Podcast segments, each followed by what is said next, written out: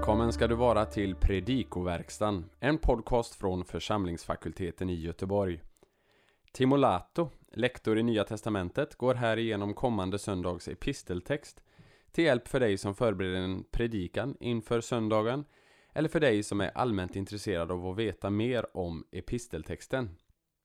Texten för fastlagssöndagen är första Timoteus andra kapitel, verserna 4 till 6. Vi önskar dig god lyssning. När det gäller grekiska så denna gång är grekiska ganska enkel. Det finns inga jättestora svårigheter, men vi kan se på texten och lyfta fram några saker. I vers 4 sägs det att Gud vill frälsa alla människor och du har där verbet sotenai som är aurist infinitiv i passiv av verbet så så. Och i samma vers, i samma sats, har vi eldheim som är aurist infinitiv av verbet erkomai. Alla ska komma till insikt om sanning. Sen när vi läser vidare så i vers 6 har vi verbet dos som hänvisar till den föregående personen, nämligen Kristus Jesus, han som har givit sig själv till lösen i alla ställen. Och dos är particip aorist av verbet dido, didomi, ge, ge sig själv. Och sen har vi ett uttryck i vers 6 som kan vara lite svårt att översätta, nämligen detta grekiska uttryck som vi har i slutet av versen. Tomartyrion kairois idiois. Ett kort uttryck som folkbibeln översätter när tiden var inne.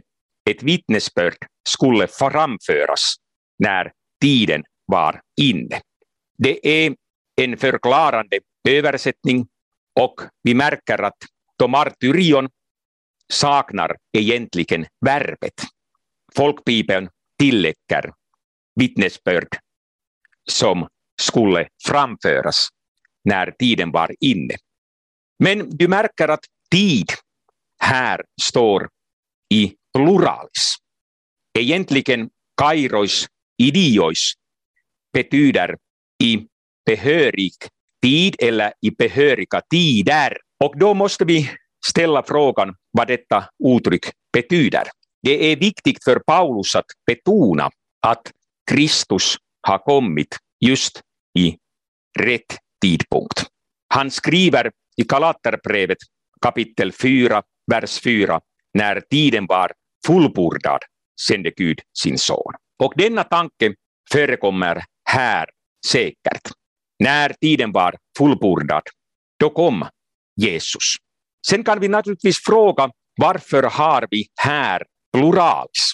Varför talar Paulus om flera tider? Det kan, fråga, det kan vara fråga om eh, pluralis majestatis, så att det är just denna stora tidpunkt som Paulus vill betona och därför använder han eh, pluralis. Det är en möjlighet. Sen kan vi för det andra tänka att det är liksom flera tidsperspektiv, tidslinjer som pågår på samma gång samtidigt. Och när Jesus kom så har han uppfyllt alla dessa olika tidsaspekter och fullbordat allt det som står skrivet.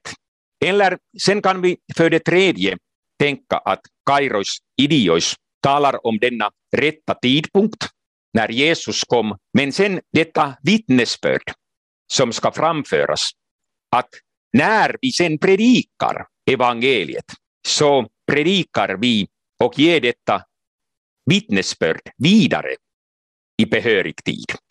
Så att då skulle vi ha denna tanke att Jesus kom vid den rätta tidpunkten och vi predikar och sen människorna som saknar evangelium och längtar efter evangelium, de får sen detta evangelium i rätt tidpunkt. Så att på det viset skulle predikanten upprepa det som Kristus för en gångs skull har gjort. när tiden var inne. Sådana möjligheter har vi. Sen kan vi notera att det övergripande ämnet här i kapitel 2 är bön. Det är alltså fråga om gudsens liv och det är fråga om kyrkans bön, för bön. Och Paulus uppmanar att vi ska be för kungar. Det är egentligen ett grekiskt uttryck för kejsare och för alla dem i ledande ställning så att vi kan föra ett lugnt och stilla liv på allt sätt, gudfruktigt och värdigt. En bön som vi behöver i dessa svåra tider faktiskt, just nu. Och sen när Paulus talar om denna sanning, om detta vittnesbörd, så är det också viktigt att åter kalla i minnet detta övergripande ämne. Vi ska be också för dem som förkunnar. Och det gör Paulus flera gånger i sina brev. Han ber sina församlingsmedlemmar om förbön. Vi ska be för honom, vi ska be för alla. Så att det som Paulus här skriver om frälsningsbudskapet, det är något som vi ska hålla i våra böner. Vi ber för dem som förkunnar, vi ber för utspridandet av evangeliet. Sen skriver Paulus att Gud vill att alla människor ska bli frälsta och ehm, det gör Gud genom evangeliet. Då kan vi alltså fråga oss, är det här nu exklusivt eller inklusivt? Är det så att det är bara Jesus som frälser, något som man idag ifrågasätter ofta? Är det bara Jesus som frälser? Är det kristna budskapet exklusivt? Eller är det inklusivt så att också andra religioner kan frälsa? Vi kan här i texten se hur Paulus har sin egen position, hur han på sitt sätt förknippar det inklusiva och exklusiva perspektivet. Han säger ju att Gud vill att alla blir frälsta. Det är inklusivt. Det gäller verkligen alla, det är Guds vilja. Han vill att alla blir frälsta, att det inte skulle finnas något undantag. Och det är Paulus syn på det inklusiva språkbruket. Men sen fortsätter han att, att detta frälsningsplan, denna, äh, eh, denna frälsningsplan blir uppfylld bara genom Kristus. Och där har vi detta exklusiva perspektiv, att det är bara genom Kristus som vi kan bli frälsta. Och det här är alltså något som Paulus betonar starkt här. Sen skriver Paulus att vi har alltså en medlare mellan Gud och människor, en människa, Kristus Jesus, som gav sig själv till lösen i alla ställen. Är det här ett ställe som känns känt? Att du har någon gång läst det här tidigare? Det är nämligen möjligt. Det här är egentligen ett citat, något som Jesus själv har sagt. Och du kan slå upp i din bibel Markus evangeliet, Markus 10, 45. Där säger nämligen Jesus, ty Människosonen har inte kommit för att bli betjänad, utan för att tjäna och ge sitt liv till lösen för många. Och nu alltså skriver Paulus till Timoteus och vi kan säga att han citerar det som Jesus har, har sagt. Paulus är alltså medveten om denna tradition, Jesus tradition. Och sen kan vi också notera att han egentligen översätter det som Jesus har sagt till grekiska så att det blir flytande och det blir elegant. Vi har naturligtvis Markus text som är skriven på grekiska också. Men där har vi ett sådant språk som är ganska semitiskt. mensusonen som kommer att ge sitt liv eller enligt grundtexten sin själ till lösen för många. Nu har sen Paulus här samma text men i grekisk form. Han skriver elegant. Han talar om Jesus Kristus, om en människa. I Markustexten har vi mensosonen. Nu talar Paulus om människan, Kristus Jesus. Sen Jesus säger att mensosonen kommer att ge sitt liv, sin själ, till lösen för många. Och Paulus här sen talar om Kristus som gav sig själv, inte sin själ, utan sig själv. Och då blir det mycket elegant i grekiska. Och sen för det tredje sa Jesus att han kommer att ge sitt liv till lösen för många. Och Paulus skriver här som gav sig själv till lösen i allas ställe. Nämligen judarna tänkte så att om det finns fler än en så har vi många. Även om dessa flera sammanlagt är alla. Så tänkte judarna att motsatsen till en är många, även om de talar om alla. Men vi tänker på det viset att en och alla är liksom varandras eh, motsatser, eh, eller denna motsats blir då fullkomlig. Och här ser vi nu hur Paulus anknyter till Jesus-traditionen och översätter Markus-traditionen till grekiska på det här viset. Och vi kan också återkalla i minnet att till exempel i Qumran, de mångas samling, det betyder att alla kommer till en sammankomst. Därför har vi alltså i Markus evangeliet till lösen för många, det vill säga till lösen för alla, så som Paulus skriver här i första Timoteusbrevet. Och där har vi sen naturligtvis eh, en hänvisning till Jesaja-boken, till Jesaja 53, där profeten säger genom sin kunskap förklarar min rättfärdighet senare de många rättfärdiga. Och åter betyder denna text genom sin kunskap förklarar min rättfärdighet senare alla rättfärdiga. Och vi har alltså ett apostoliskt bevis att så här måste vi förstå begreppet många i grekiska, det betyder alla. Nå, bra. Ähm, då kan du också notera om du jämför ännu ähm, Markus 10, 45 och vår text. Du, du ser att till lösen för många, det är lytron, detta grekiska ord i Markus-texten. Lytron antipollon. Däremot har vi här i första Timoteus brevet 2.6, vi har antilytron hyperpanton. Det är alltså, om du läser kommentarer, då stöter du på sådana diskussioner. Att hur ska vi förstå Paulus syn på Jesu Kristi korsdöd? Är det fråga om Kristi ställföreträdande lidandestöd? Eller är det närmast fråga om att Kristus representerar oss och sen solidariserar med oss? Men man vill på något sätt trolla bort Kristi ställföreträdande korsdöd, eh, detta slaktoffer. Och då påstår man ofta att när Paulus skriver om Jesu Kristi korsdöd så använder han det grekiska prepos, eh, den grekiska prepositionen hyper. Och man påstår då att det är en preposition som betyder just att Jesus representerar oss och att Jesu Kristi korsdöd egentligen inte innebär detta slaktoffer som han har gett i vårt ställe. Hur ska vi förstå det här? Samma forskare sen tillägger att om Paulus hade använt preposition anti istället för hyper, då skulle han möjligen ha menat att det är fråga om Kristi ställföreträdande slaktoffer i vårt ställe.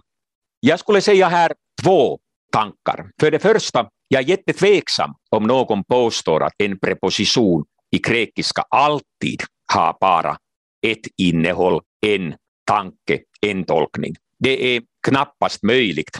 Om du slår upp vilken ordbok som helst, du märker att just grekiska prepositioner ofta har en mängd olika betydelser. Och särskilt i koinegrekiska är det ännu svårare att motivera denna syn att preposition hyper alltid har bara en viss begränsad betydelse.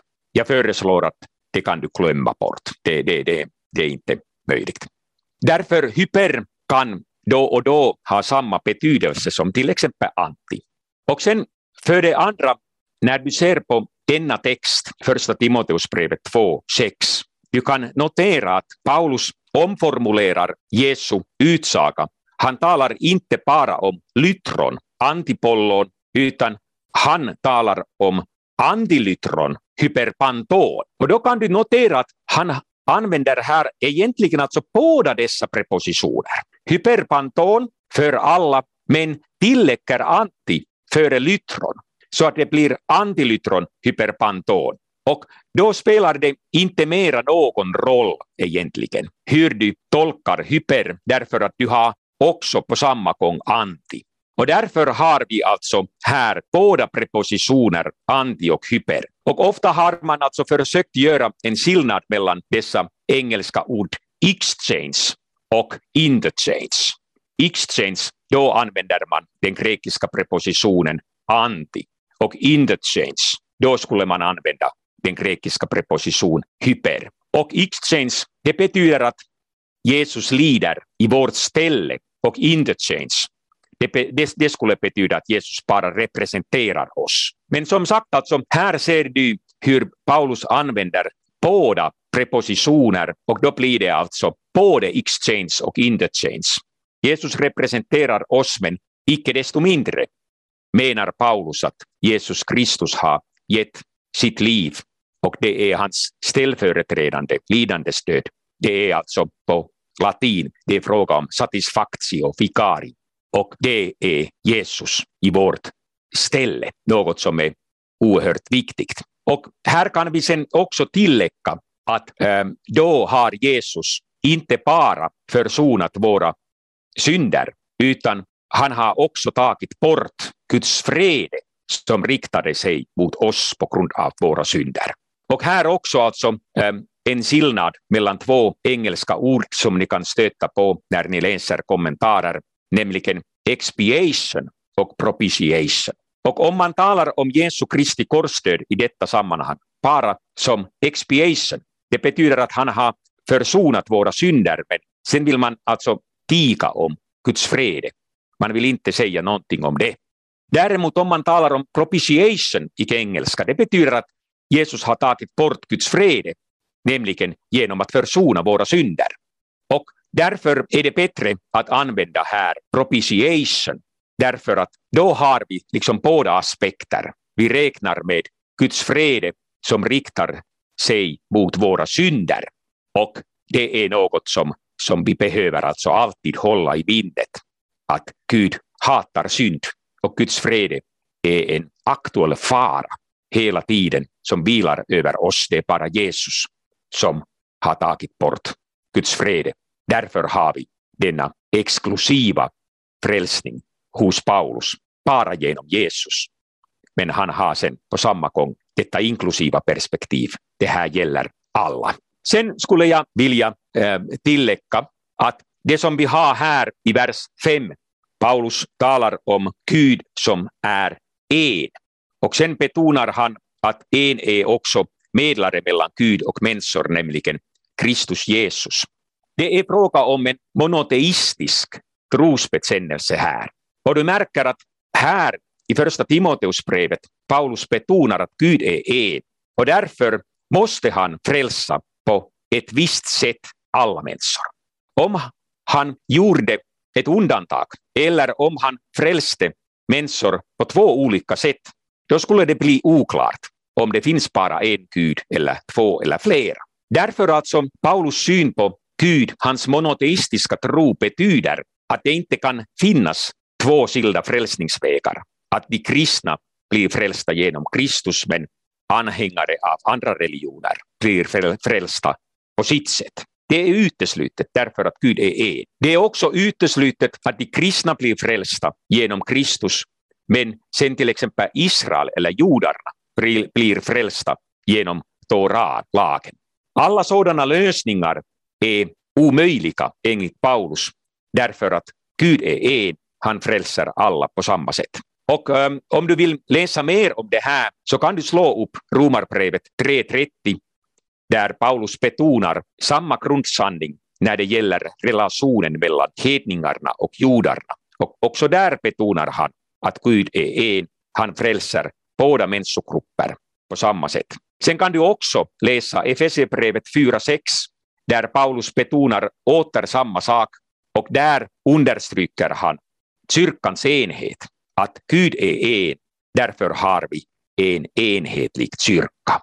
Så att därför kan vi säga att denna monoteistiska tro som dyker upp här i första Timoteusbrevet, det är en viktig förutsättning för soteriologin, alltså läran om frälsningen, att det finns bara en frälsningsväg, inte många. Bara en frälsningsväg. En sådan soteriologisk grundsats. Men sen därtill har denna monoteistiska tro en mycket viktig betydelse när det gäller eklesiologi, läran om kyrka, nämligen att det finns bara en kyrka, Kristi kyrka, och alla har samma inträde i gemenskap med honom, nämligen tron på evangelium. Och till sist vill jag att du lägger din uppmärksamhet vid det som Paulus sen skriver direkt efter vår episteltext, nämligen i vers 7. Han talar om sig själv och säger att han är hedningarnas lärare i tron och sanningen. Och äh, det betyder att Gud som vill att alla blir frälsta och alla kommer till insikt om sanningen i vers 4. Där har vi denna insikt om sanningen, att alla ska komma till insikt om sanningen. Det är Guds vilja. Och sen fortsätter alltså Paulus att jag som apostel, det är jag som sen undervisar hedningar i tron och sanningen. Och du kan notera alltså att Guds frälsningsvilja, att alla ska komma till insikt om sanningen, det blir möjligt och denna vilja fullbordas genom dig som predikant. Gud behöver dig, Guds mun är din mun. Och därför alltså, det som vi läser i dagens episteltext, dess sanningsvärde beror på dig och hur du uppfyller detta uppdrag som du har fått när du ordinerades till präst. Jag önskar dig all kraft i ditt ämbete och förkunna Guds ord i enighet med apostelns vilja. Så hoppas vi att denna genomgång får bli till hjälp och välsignelse för dig som har lyssnat. På vår hemsida www.ffg.se kan du hitta information om hur du kan stödja fakultetens arbete, bland annat som genom den här podcasten. Ett sätt att stödja är att skänka en gåva genom Swish. Församlingsfakultetens Swish-nummer är 123 100 8457 Alltså 123 100 8457 Mottagaren som anges är Peter Isak Bens utbildningsstiftelse. Märk gärna gåvan FFG Podcast om du vill stötta just denna podden. Så önskar vi dig allt gott och Guds välsignelse.